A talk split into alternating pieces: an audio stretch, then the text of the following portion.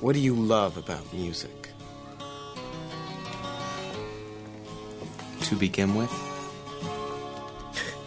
everything.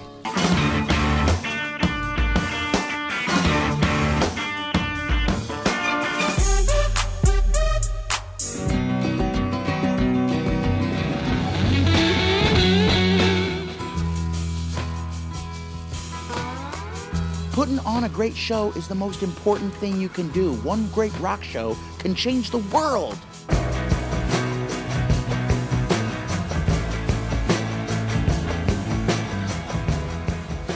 Welcome to Sound Opinions from Chicago Public Radio and American Public Media.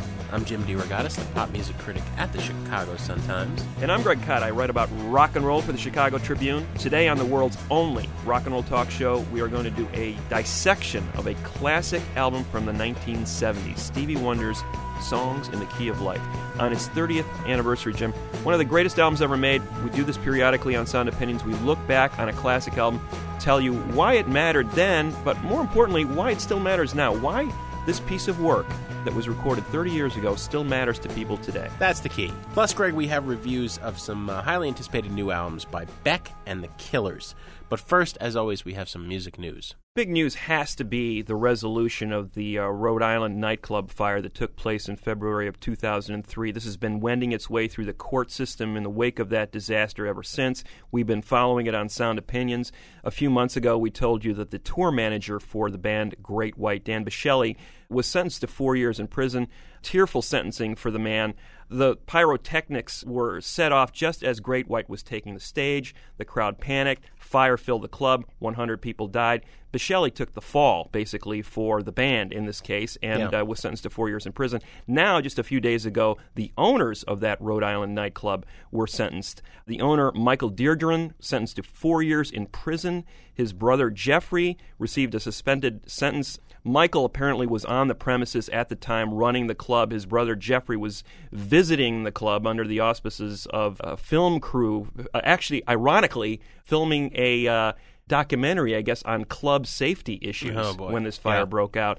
The survivors of the patrons who were killed in this particular incident have reacted with a sense of outrage to these uh, sentencings, these four year prison terms that were meted out to the tour manager and club owner, respectively, as not enough in what seemed to be a, uh gross case of negligence. Well, Greg, you have to keep it in perspective. I mean, uh, the club owner and the tour manager getting four years. I mean, they didn't set out to cause anybody harm. Murder wasn't on the agenda. A big, stupid heavy metal show with pyrotechnics was. In that spirit, Great White apparently is going to reunite with its original members, and uh, they're working on an album, and they're going to return to the road. This could be viewed as kind of crass and opportunistic, or it could be viewed as what else are these guys going to do with their lives? I mean, they are Spinal Tap, you know? They're going to be playing when they're 60 because they don't know anything else to do. In fact, the lead guitarist, Mark Kendall, basically said that. He said, These people in the club were like friends to us, not just rock fans. There's a fellowship with the surviving victims. We all get together, we hug, we cry. For the majority of them, they all want to hear the band play again. May or may not be the case. I think there are probably some people who don't want to because a massive civil suit is underway against him and against the lead singer of the band. So the criminal part of this is finally done with two four year sentences behind bars, but the civil thing is going to go on for a while. All right, we got some more music news. I got some bad news for you,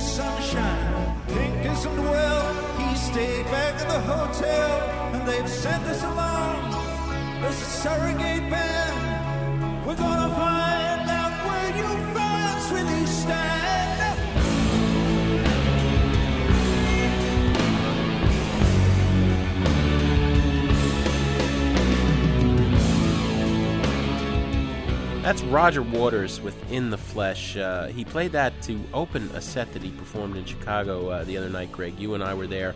Roger Waters, founding member of Pink Floyd, crossing the country, playing in California, I believe, tonight, and Seattle in a couple days. A three night stand at the Hollywood Bowl, sold out. I just wanted to say a, a few words about this Waters show because I was blown away. I have to say that in the divorce, the great divorce that left David Gilmour, Nick Mason, Rick Wright as Pink Floyd, and Roger Waters out, you know, in Yes. the cold, I sided with with Gilmour because Gilmour was the masterful musician, Waters was the conceptualist. I'd rather have pretty sounding music with no concept than a lot of concept and, and lousy music. Yes. Although I certainly respect Waters as a songwriter. But what he did was really interesting, and I wanted to get your take on it. I purposely didn't read your Tribune review. If you don't know, he's been playing all of Dark Side of the Moon. That was the second set. But the first set was kind of a sampling from throughout his career. Uh, and what he did is pull together, I believe, every anti war song he's ever written. And it made two points. He made it very clearly about America's involvement in Iraq, but also it said, hey, Pink Floyd is always dismissed as this band that sounds good that has no ideas. But here is this work that has always meant something. I've always been anti war. And if you listen, even in The Dark Side of the Moon, Us and Them is a song about war. And Money, he put in the context with those wonderful videos of the pumping oil rigs, you know, mm-hmm. that kind of said, hey, this is what it's all about. I thought it was an interesting take from an old geezer, classic rock dude. This whole Waters Gilmour split. We've seen Gilmour on the road in the spring. Now Waters, you know, it's odd. Here these guys reunited for four songs at the Live Aid concert in London in, in, Yeah. in 2005, and it was brilliant. You go, that, was These great. four guys belong together. So Gilmour goes on the road, and he's got Rick Wright with him on keyboards. Waters goes on the road, and he's got Nick Mason with him on drums on a few tour stops. Yeah, he played all the European shows, but not, only a handful in America. So these four guys are sort of floating around, circling each other, going, you Yeah. know, let's do the obvious thing and let's get together and do this right, guys. Huh? well, it's high time because as Waters sings in On the Flesh, anything else is just a surrogate uh, band. It, it's ridiculous. And it was a surrogate band. It was Waters doing very note perfect cover versions of all of his best known music. And the band was certainly up to speed in terms of its ability to replicate all those classic parts. But it, it's interesting. The solos aren't solos anymore, they are note for note mimicry of David Gilmour's guitar parts. so you I might was- as well get Gilmour. yeah, might as well get Gilmour. He's out there, he's touring, and Gilmour says he doesn't want to do it, and Waters is kind of being a little, you know, cagey about it. I gotta say, Jim, I completely disagree with you on the political end of it. Do you really? My God, I felt like I was getting my head caved in by a sledgehammer. I mean, I agree with 98% of what he was saying. I mean, we're in a bad war, and we're being run by a, a president who I disagree with. I don't need to have that pounded into my head. It's kind of a dim witted sense of preaching with dull music behind it. Everything from the final cut onward has been kind of increasingly dull. And the Nadir was this new song that he's showcasing on this tour called Leaving Beirut. Uh, see, It is a that was that dull, lifeless, amelodic song with really kind of transparent political ideas. Man, does he think that little of me that I can't even understand a song with a little bit of complexity in it? I mean, does he have to batter me over the head with his Oh, ideas? You're being unkind. See, you're you're letting the Who off uh, easy last week, giving them a completely free they pass. didn't come at You me with a bunch of dim-witted political ideas. They Oh, came at me know. with I music thought- that had a lot of passion, You know, no, and it was look, about spiritual I, think, quest. I, think this didn't hear a- that in no, Waters no. music. He's, he feels strongly about this song. He released it on his own, recorded it quickly, put it out there. It's called "Leaving Beirut." Are these the people that we should bomb? Are we so sure they mean us harm? Is this our pleasure, punishment, or crime? Is this the mountain that we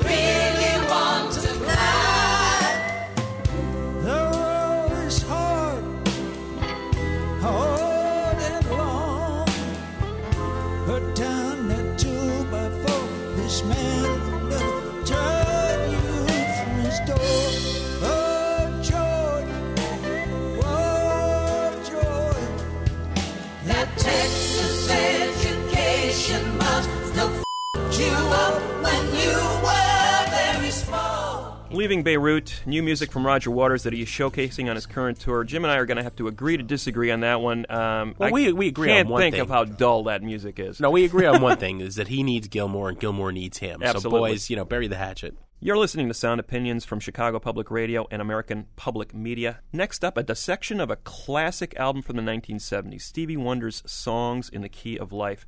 Number one album, of course, as was just about every album Stevie Wonder released in the 70s. In addition to that, his best selling album of all time, more than 10 million sold. In a lot of ways, Jim, I think the signature album of his career. When people think Stevie Wonder, what's he done? He's had a ton of hits, but I think this is the first album people think of when they think of Stevie Wonder. Songs in the Key of Life. We're going to look at it in greater detail, find out what made it tick. Well, the music tells a story, Greg, and that's the place to start. Here is a, uh brief montage that our producer Matt Fingerspiegel put together of some of the songs from Songs in the Key of Life. We'll be playing more later, but this will give you a sense of what makes this album special.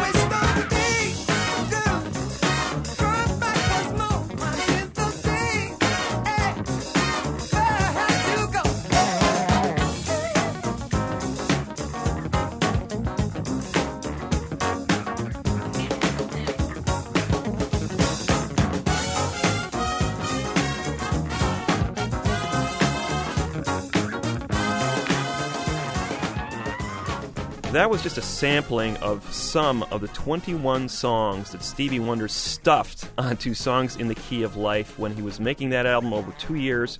The album finally came out in 1976, 30 years ago. That music still holds up. When you hear that opening horn fanfare for Sir Duke, it still blows people's minds. Jim, I, I know from personal experience, having played that particular song for some eighth grade classes that I go speak to over the years, their heads perk up when they hear that song. They go, "What was that? Where can I get that?" It's it's suddenly like this revelation that this guy Stevie Wonder made this amazing music 30 years ago, and and here we are looking back on it. It's important to recognize when this album was made. The mid 70s, Stevie Wonder at that point was already the biggest pop artist in the land. He was coming off a four album run that I still think is one of the best four and soon to be five album runs in music history. From 1972 to 1974, he made Music of My Mind, Talking Book, Inner Visions, Fulfillingness' First Finale. All of them, Jim, masterpieces as far as I'm concerned. Then It's considered his classic period. Oh my God, he was making amazing work. Coming off of Marvin Gaye's "What's Going On," which was kind of the emancipation address for artists at Motown. Before they'd sort of been locked into this production line at Motown and Berry Gordy, the songwriters wrote the songs, the performers performed the songs, the house band was the band on, on every song. Marvin Gaye sort of freed himself from those strictures on what's going on and sort of cleared the way for Stevie Wonder to be his own boss in the studio, make the records the way he wanted to, write the songs the way he wanted to, produce the songs the way he wanted to, play, in many cases, the songs entirely himself, become a one man band in the studio. He was on a remarkable roll. And then in 1975, he decides to clear the decks again. He'd been working with these two guys, Robert Margouleff and uh, Malcolm Cecil, and just said, okay, I'm parting ways with you guys. I'm moving on. He ditched his band, started hiring some new people. You're going to hear from one of them in the next few minutes. These young guys, some of whom had not really had a lot of experience in other recording sessions of any magnitude, bringing them into his new team and recording what would be the landmark album of his career, Songs in the Key of Life.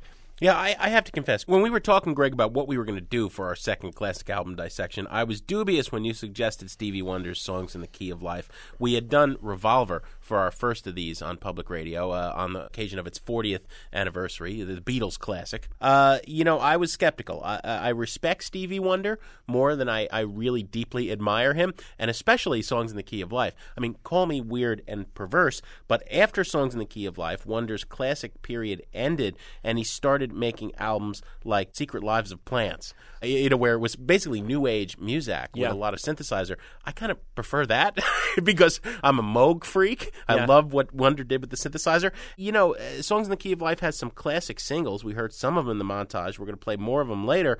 But it also has some sappiness. You know, something like Isn't She Lovely? You dig into the history of the album, you realize he's talking about his baby girl, Aisha, who, who had just recently been born. And obviously, there's one or two lyrical nods. It Suddenly it gives you a whole new perspective. But, but Stevie, he's not a very good lyricist. And I went back and I, I dug up the original 1976 Rolling Stone record review. Vince Aletti, who I think is one of the most insightful writers ever, he really gave a lukewarm review to Songs in the Key of Life mm-hmm. in December 76 in Rolling Stone because the lyrics were so dumb. I, I quote Wonder's lyrics aren't clever or particularly intelligent, but at their best, they're instinctive, straightforward, and touchingly sincere. Unfortunately, at their worst, they're convoluted, awkward, atrociously rhymed, and tangled up in their pretensions to poetic style. Mm-hmm. Of course, you can argue it's never been about the lyrics with Stevie. It's about that voice, which is one of the most expressive in all of rock or pop history, and also about his arranging talents. I went in and read the history of where this album was coming from. One thing that really helped me understand the album is that that, that Wonder had had a uh, serious, almost fatal automobile accident in August of 73. So almost three years before the release of, of this album. Uh, he, he was driving in a car. Uh, he wasn't driving because he's blind, but he was in the passenger seat, and, and, a, and a truck in front of them, uh, a log came rolling off it, went right through the windshield, smashed into his head, put him in a coma for, for some time, and resulted in a permanent loss of his sense of smell. So here you have this incredible man who, who is, is deprived of his sight, no longer has his smell, which of course affects his taste.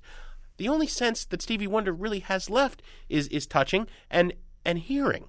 You know, and he makes this incredible album called Songs in the Key of Life. It says right in the title, I'm happy to be alive. This guy is just is just glad that he survived these things. He's looking at the things around him that are good, the loves of his life, uh, for his daughter, for his significant other, and music. It, it, is it is so, so so it's hard to be cynical about it. The, the kind of the, uh, the, the the the slightness of some of the lyrics, the cheery optimism, when this guy is just lucky to be alive at all. Absolutely. I think that's the beauty of this record. It notice the chord structures. It's almost all major chords. It's uh, it, he simplified his music in a lot of ways. A lot of people lamented, and I think Vince Aletti was among them, who lamented the fact that in a lot of ways this is a less complex album than those earlier masterworks that I Yeah. cited. Um, you know, the, there was protest songs on those earlier records. There there were darker melodies. There's nothing like that on songs in the key of life. It's all up. It's all kind of major keys, and there's beautiful melodies throughout this record. And I think you nailed it on the head, Jim. This is a, a joyous record, and coming where it did in the middle of the '70s, on the cusp of punk. Uh, we were, you know, at the end of the Nixon administration. The country was in a really low state of mind at that Yeah. point. Yeah, yeah, Uh, it was an amazing document to come out when it did and saying what it did. Uh, kind of a reaffirmation of why we're on this planet. And, you know, Yeah. in a lot of ways, these songs address everything from childhood and I Wish to childbirth and Isn't She Lovely? To love in a song like "Knocks Me Off My Feet," to to his just sheer joy at being a fan in Sir Duke. I mean, the, just Yeah. uh, just the joy Loving of that music. music, as you're saying. Well, and, and it took forever to make. That's part Yeah. of the story. Uh, you know, two years in the making this album, hundreds of songs to choose from, recorded on both coasts, a massive effort. We're going to get some insight into all of that. But first, we have to take a short break. When we return, we're going to talk to one of the musicians who worked on the session, as well as one of the engineers. Then you'll hear Greg and my favorite tracks from Songs in the Key of Life by Stevie Wonder. That's when we return to Sound Opinions from Chicago Public Radio and American Public Media.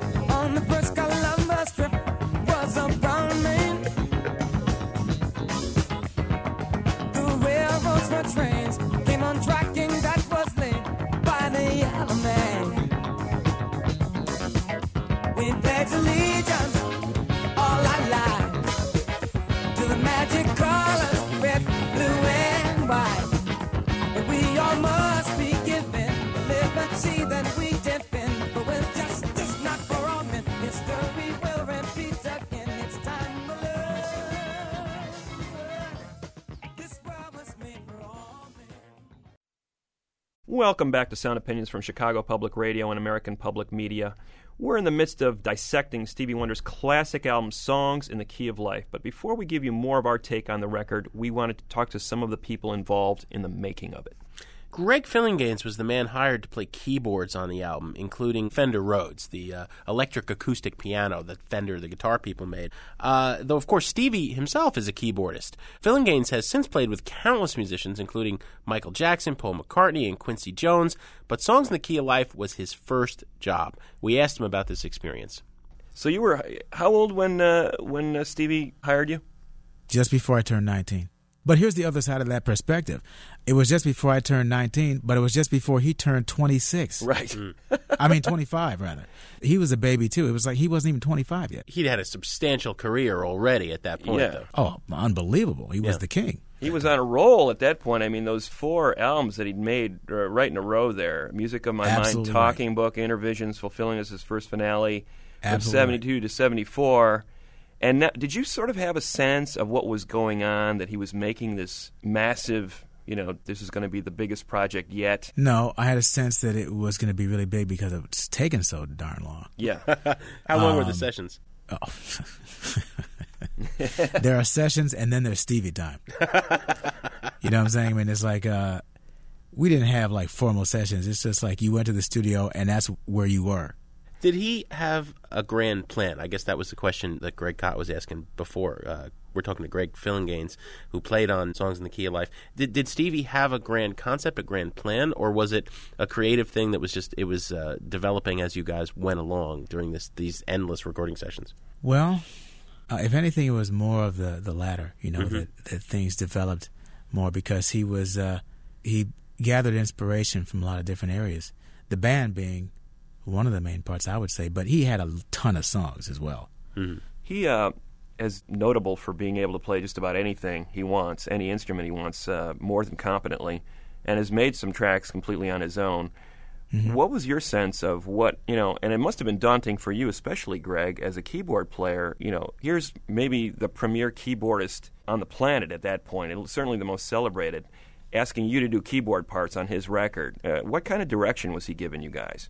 Well, he was pretty specific. What I loved about learning from him was that he had or has this tremendous ability to understand the essence of any genre and and translate that back in his own way, but make it believable at the same time. And you know, he probably got that from Ray, because Ray, I think, was the same way. From Ray Charles. But uh, yeah, you know, I adapted that that mentality from him. At the same time, he knew that I understood him, that I understood him musically. I understood how he thinks.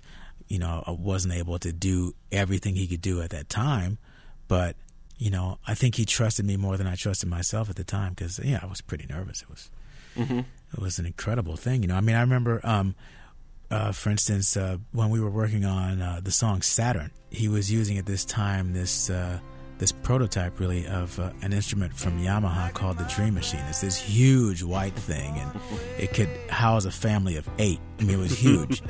and the two of us are sitting on this grand, grandiose thing, and we're playing these parts, and it's just me and him, and he's just sitting there bobbing his head, and I started bobbing my head too. It was just like the two of us, and it was really very intimate and very special.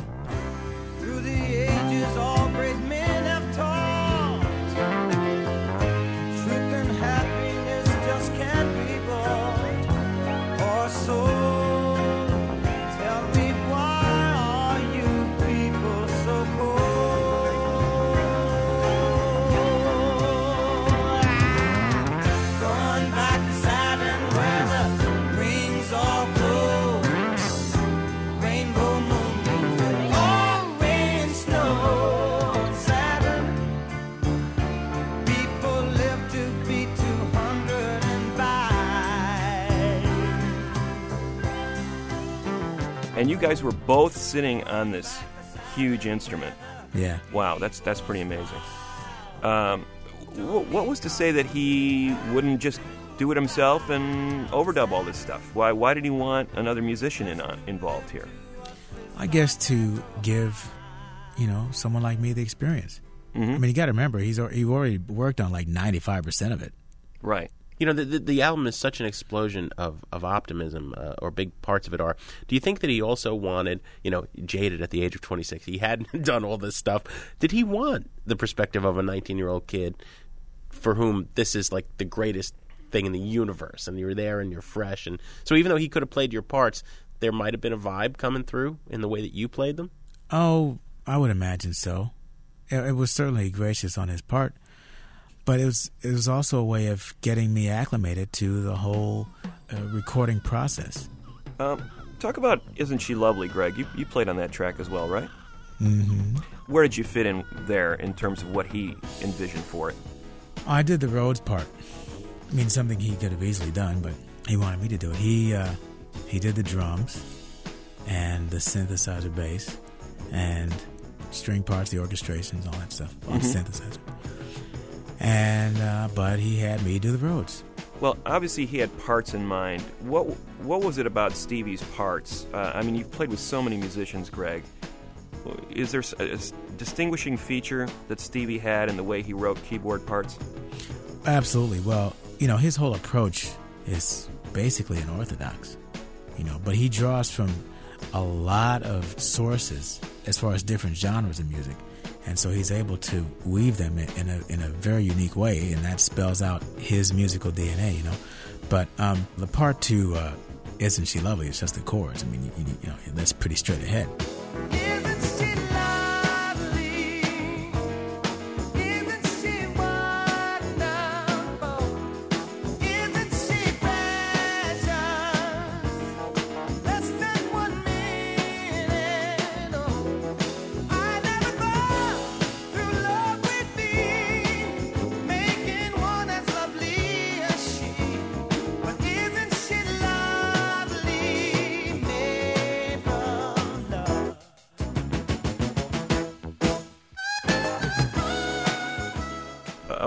Talk about this as kind of being his grand pop record. Everything was kind of major chord based, and there was a lot of really catchy choruses. Um, how do you sort of view this record against his other work uh, during that period when, when Stevie could do no wrong, basically?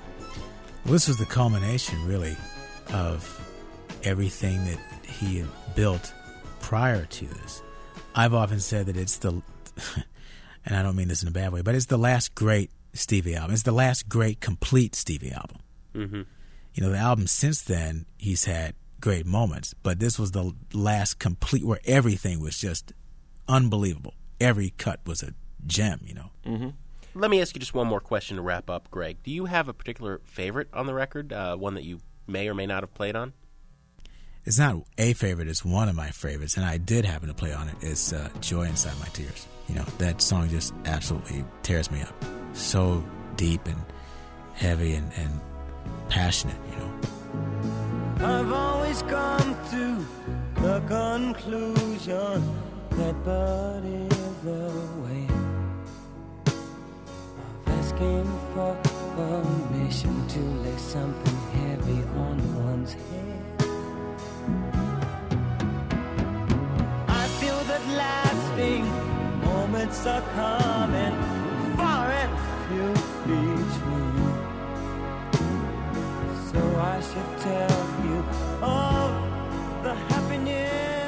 Greg, thanks for uh, taking time out to do this. It's a pleasure. oh my pleasure thanks for asking you, you made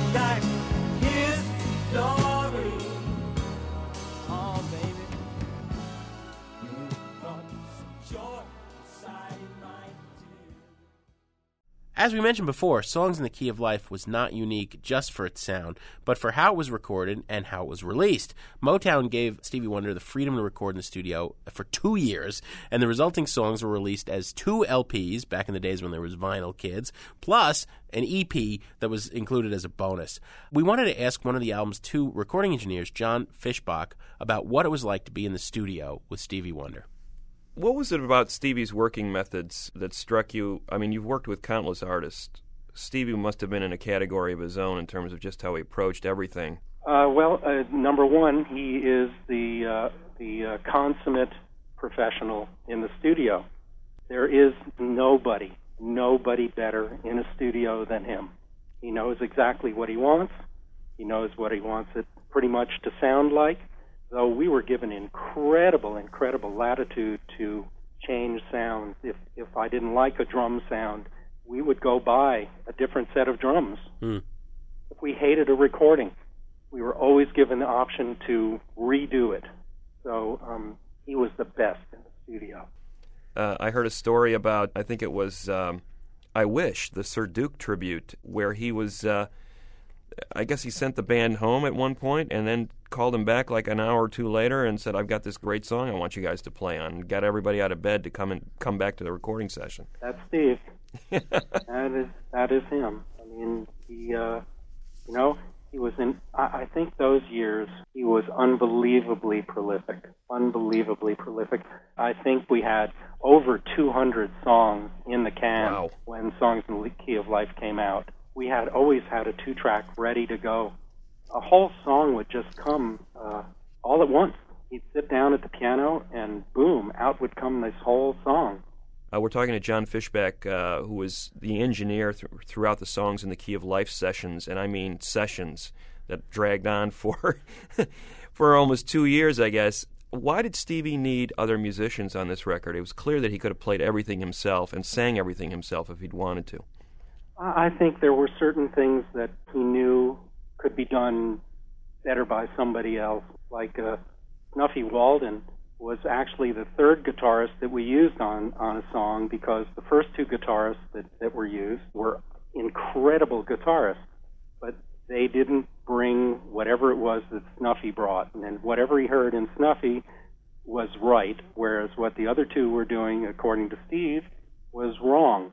Why would why would he, for example, though, need a Greg Phillinganes as another keyboardist? I mean, it seems to me that Stevie could do anything he wants on a keyboard. Uh, that that's really kind of true. Um, but the fact of the matter is, I don't know if Greg told you that we used to call him Memorex, and uh, because Greg was um, totally, totally sympathetic to Steve's style of play, so it fit in really, really well. Plus, when Greg came to us, I think he was only 18 years old. Yeah, yeah, he was just about to turn 19. So, uh, you know, he was just real malleable. He he did what Stevie wanted him to do. It was a different texture. Uh, you have to wonder also- too if Steve if Stevie wanted that element of of the person who was completely fresh to this. Absolutely, and it was all part of something that was was really new. Plus, the idea of having Wonderlove was something that Steve was really interested in. He really wanted to have a band, a real band, and I think if you listen to Contusion, there's a good example of that was a great band. Mm-hmm. That was almost like a jazz rock uh, thing that he was doing there. Yeah, it was fantastic.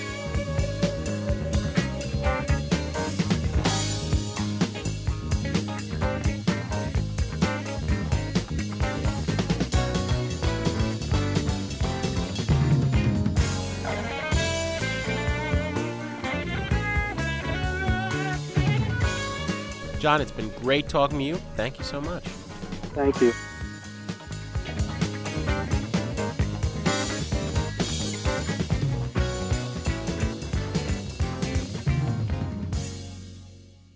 Greg, when we do these classic album dissections, we like to uh, have the last word ourselves. And we do that by playing a song from the album that we particularly love. There are so many, as you said, 21 total on uh, two vinyl albums, if you remember those kids, plus a vinyl EP. A lot to choose from, and you could go in so many different directions. As I said, I'm uh, being the, the cynical punk rock type. I, I, I kind of scoff at some of the more optimistic moments. Although now that I'm a father myself, "Isn't She Lovely" means more to me. Uh, you made a statement before that you didn't think there were any of those edgy protest songs or or those you know city in turmoil tunes like Superstition or Living for the City that had come earlier in Wonder's classic period. And I beg to differ, and I'm going to play one of those.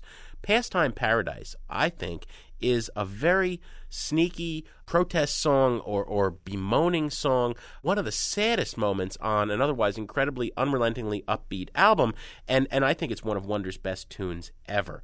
I hear this as him looking at people who are walking through life in a daze, not appreciating the good things, which is how it fits in with the rest of songs in the key of life, but also not taking action uh, against the bad things. There's sort of a bridge uh, after he sets up the song, and it's it, it it has this kind of creepy vibe where he starts to list in a really interesting way all the problems around him. Dissipation, race relations, consolation, segregation, dispensation, isolation, exploitation, mutilation, mutations, miscreation, confirmation to the evils of the world. That's how he ends that list. He's not celebrating these things. He could be seen as complaining about them. I think ultimately what he, he's doing is telling people to take action against them.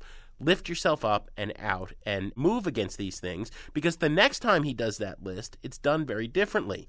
Acclamation, world salvation, vibrations, stimulation. Get off your butt and do something. That's what I hear Stevie Wonder uh, saying. And kids, if you uh, are, if we're introducing you to songs in the key of life, and you hear this song as I play it, and it sounds really familiar, uh, let me tell you why. The key sample for Coolio's huge hit.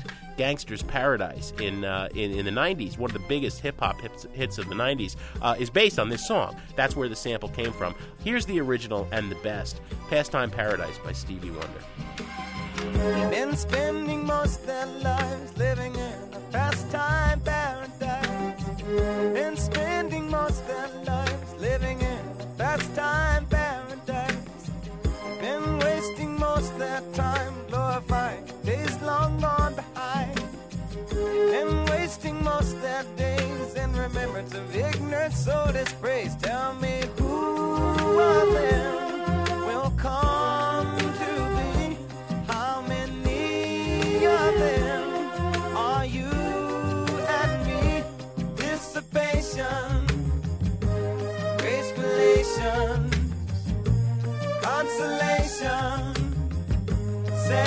segregation, dispensation, isolation, exploitation, mutilation, mutation, miscreation, confirmation. To the evils of the world, and spending most of their lives living in a future paradise. They keep telling of the day when the Savior of love will come to stay. Tell me who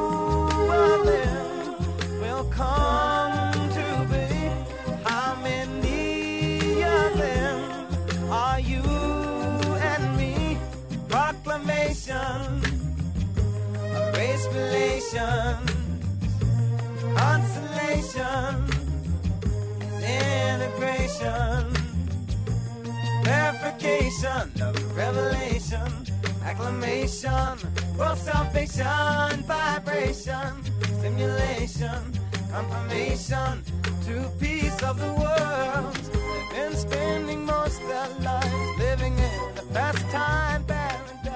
Pastime Paradise, you're right, Jim. One of the classics from Songs in the Key of Life. Even that one, he made, manages to turn optimistic, though. I think Absolutely. the mood of this album is very up, and that, uh, you know, the way he uses the Afro Caribbean uh, percussion and those synth strings in there, uh, very evoking another song. I, I think Eleanor Rigby from from the Beatles. Uh, the way he arranges those.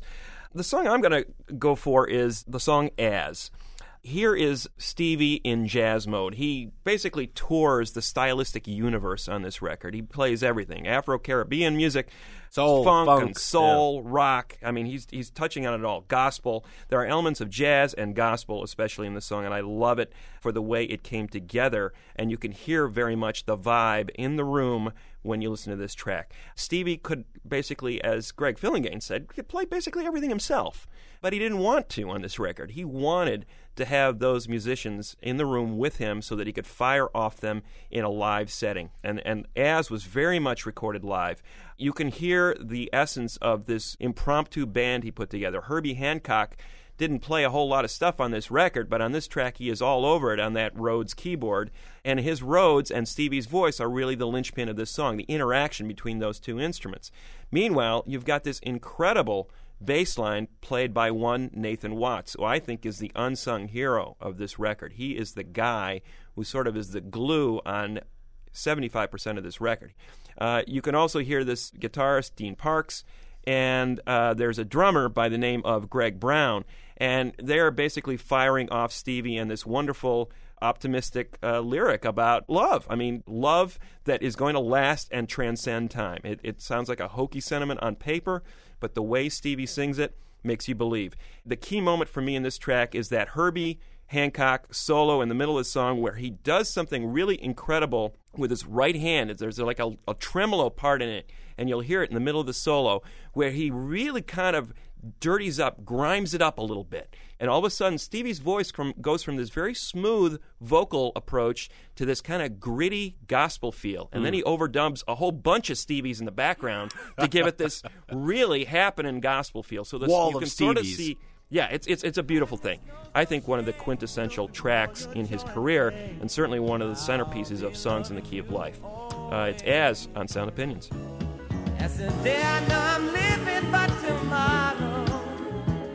Could make me the past, but that I mustn't fear. For I'll know deep in my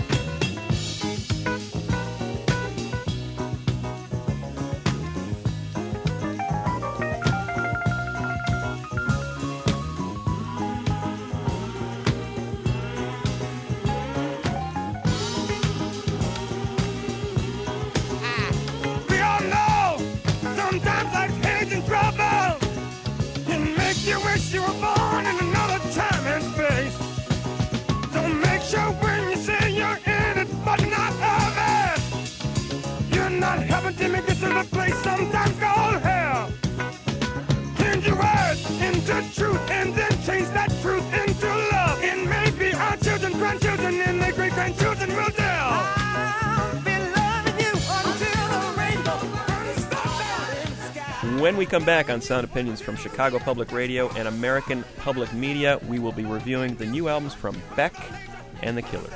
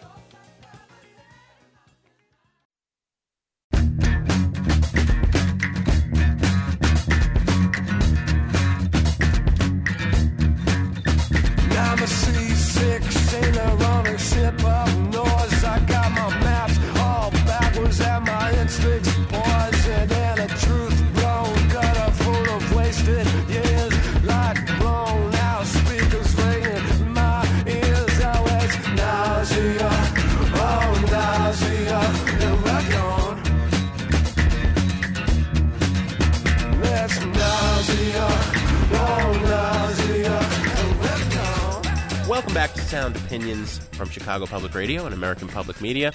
I'm Jim DeRogatis. My partner is Greg Kot, and that is Beck, a song called Nausea, which is the first single from his new album, The Information. Follow up to last year's Guero. Who is Beck? Well, Beck Hansen is this LA sonic alchemist and perverse little imp who uh, dates back to the alternative era, the beginning of the, the 90s when he first made his big splash with Loser. I'm a loser, baby. We all remember it. and uh, proceeded to ride through the 90s as uh, many critics' favorite genre hopping guy who was mixing hip hop and funk and soul and rock, al- alternative sounds, and everything, and the kitchen sink. It's what Beck is famous for. You know, where has Beck been? In 2002, he made a very introspective and quiet album called Sea Change, which was really, I think, the best of his folky albums. He's made those in between the more soulful stuff. And then came back last year with Guero. It seems to, I think, has been having a little bit of a midlife crisis. You know, Sea Change was all about the end of this romantic relationship. It left him devastated. Now he's married. Actress Marissa Ribisi uh, of Dazed and Confused. He has a two year old son, and he picked up this album, The Information, which he'd left off while making Guero. Started working on this record with Nigel Godrich.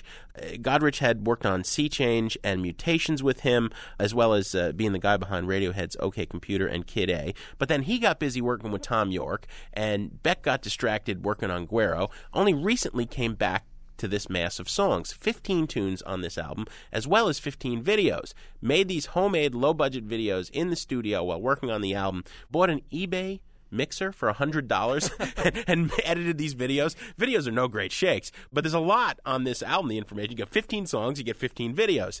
Let's hear a track. It's called Think I'm in Love, and then uh, we'll get into our opinions on this new Beck album, The Information. Really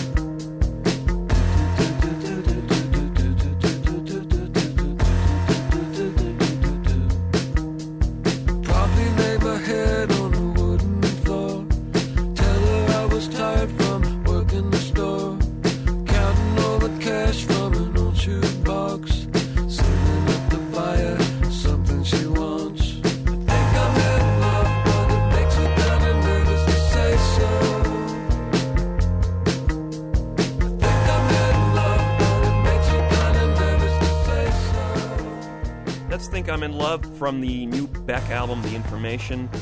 Jim, as you mentioned, this guy has been the king of willy nilly, hodgepodge, melting pot music for the last decade plus. In a lot of ways, I think he was one of the uh, symbolic artists of the 90s where this kind of approach to music making really came into vogue. On the last record, he started to sound like he was repeating himself. The Guero record was definitely Beck covering Beck, and I, I think it was a misstep, the first serious misstep in his career. With the information, the most alluring thing about it is, you know, your ears are hit by this record, and you go, "Wow, he's he's in a different place again. He's experimenting with sound in really inventive ways. Drums don't sound like drums anymore. There's all sorts of percussion devices on this record. It's beautiful ear candy. There's some cool bass lines in here. There's a lot of sort of funk based bass lines on this record. And for the first five or six tracks, I'm thinking there's some really cool songs here. But I think he loses the plot about halfway through. Mm-hmm. These blobs of sound start becoming just blobs of sound. And I think what's lacking here are those hooks that made Odelay such a alluring mid 90s, you know, signpost. There's a point in this record where there's song after song, beginning with about New Round into Dark Star into We Dance Alone, where I feel like you know, I just would have dropped those tracks altogether. This record could have been much tighter, much better if he had stuck to the more song oriented stuff. I think he's got about maybe eight pretty cool songs on here, but as it is, it's about 15 tracks long. And as a result, I have to say this is kind of a misfire. Although I do like the fact that he's experimenting again. I just wish there were better songs to go with Well, it. look, this is a common problem in the age of CD. Just because I can fill a CD with 15 songs plus 15 videos, you know, doesn't mean that you should, Mr. Artist. But Greg, I don't I don't know if he's ever been better than he is on the good moments here. And the reason I feel that way is while Guerrero was sort of Beck by numbers, Beck imitating Beck, and Sea Change was this blast of of sincerity from an artist who is known for his surrealism. I think that he combines those two approaches here. Goes back to the old hip hop driven, groove oriented uh, approach on some songs, gives us more honesty and directness and straightforward pop songwriting than he has on, on uh, pretty much anywhere else except for Sea Change. And you wouldn't think that those two strains could go together, but they do. Plus, he's getting serious and political in some of these tunes. Dark Star, that, that song that you would cut off, when he's singing a, a widow's tears washing a soldier's bones, sterilized ego, uh, delirium sequels, punctured by the arrows of American eagles. I mean, I don't turn to Beck for great revelation, but but I think that there's meaning there, as there is in "Think I'm in Love." Not since he told us he had two turntables and a microphone did he give us a line as good as as in this new song "Cell Phones Dead" when he says, "Make a kick drum sound like an SOS." I think he's having fun, but he's also being serious. I think this is a great album, and I would uh, recommend on the Sound Opinions buy it, burn it, trash it rating scale that people buy this for sure. There's some filler, but there's 15 tracks. You can program out the ones you don't like. Yeah, that's what you're going to have to do, unfortunately. And just like the album cover, assemble your own album cover, take those little pasty things that he's included on the record and, and create your own record cover with them. I think you're going to have to create your own best album out of this one because the one he's given us right now is not Beck at his best. I'd say it's a burn it.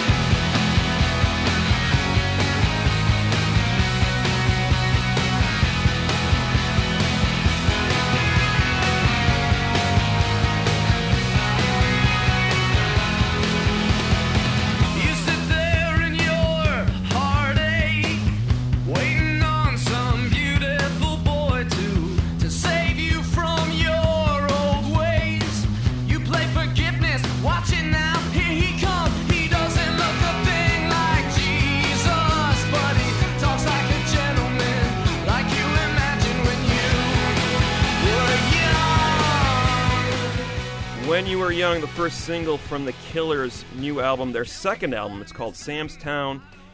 And this band is coming off a 5 million selling debut record in 2004 called Hot Fuss. Big hits like Somebody Told Me, Mr. Brightside.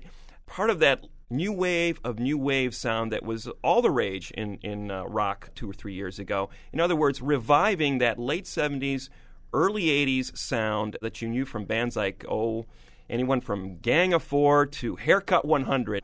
The beauty of Hot Fuss was here was a band that was not taking itself too seriously, writing these kind of grandiose melodies that swept radio and swept these guys out of Vegas into the very top of the of the rock echelon. Now Sam's Town, the new album, they have upped the ante considerably on this one, Jim. They kind of worked with a nobody producer on their first record, and he did a fine job. Obviously, he got five million sales out of a guy by the name of Jeff Saltzman now they bring in the heavy artillery. Oh, yeah. They are bringing in Flood and they're bringing in Alan Moulder, two British producers whose collective resume.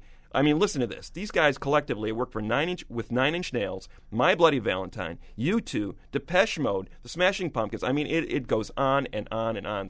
Moulder and Flood are, are the real deal when it comes to making hit records. Apparently, that's what the Killers were going for on this new record. We're going to discuss it in a second, but first, let's play one of the tracks. It's important to note, too, that this record kind of uh, edges a little bit towards the darker side of Vegas, whereas the first record was more about the glitz and the glam. Sam's Town is a reference to a out of the way casino away from the strip, away from the glamour of the strip, and kind of where the blue collar element in Vegas hangs out. There is a blue collar element. Apparently, the tourists don't see that, but uh, this is the side of Vegas that the Killers are supposedly writing about in this new album called Sam's Town. Let's hear a track from this new album by the Killers. It's called Uncle Johnny on Sound Opinions.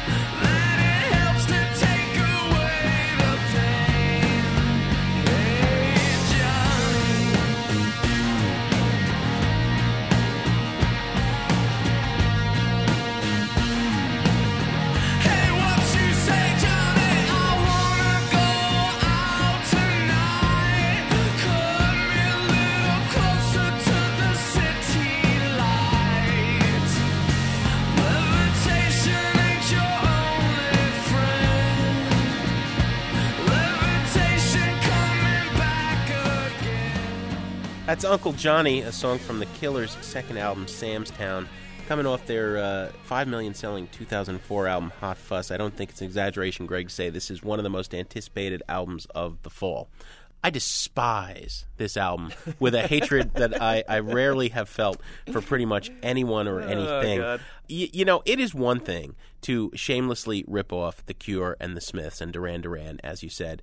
It is quite another thing to then turn to the, the most bombastic, silly, muscle and synthesizer bound album uh, of the 80s from the most unexpected source, Bruce Springsteen's Born in the USA.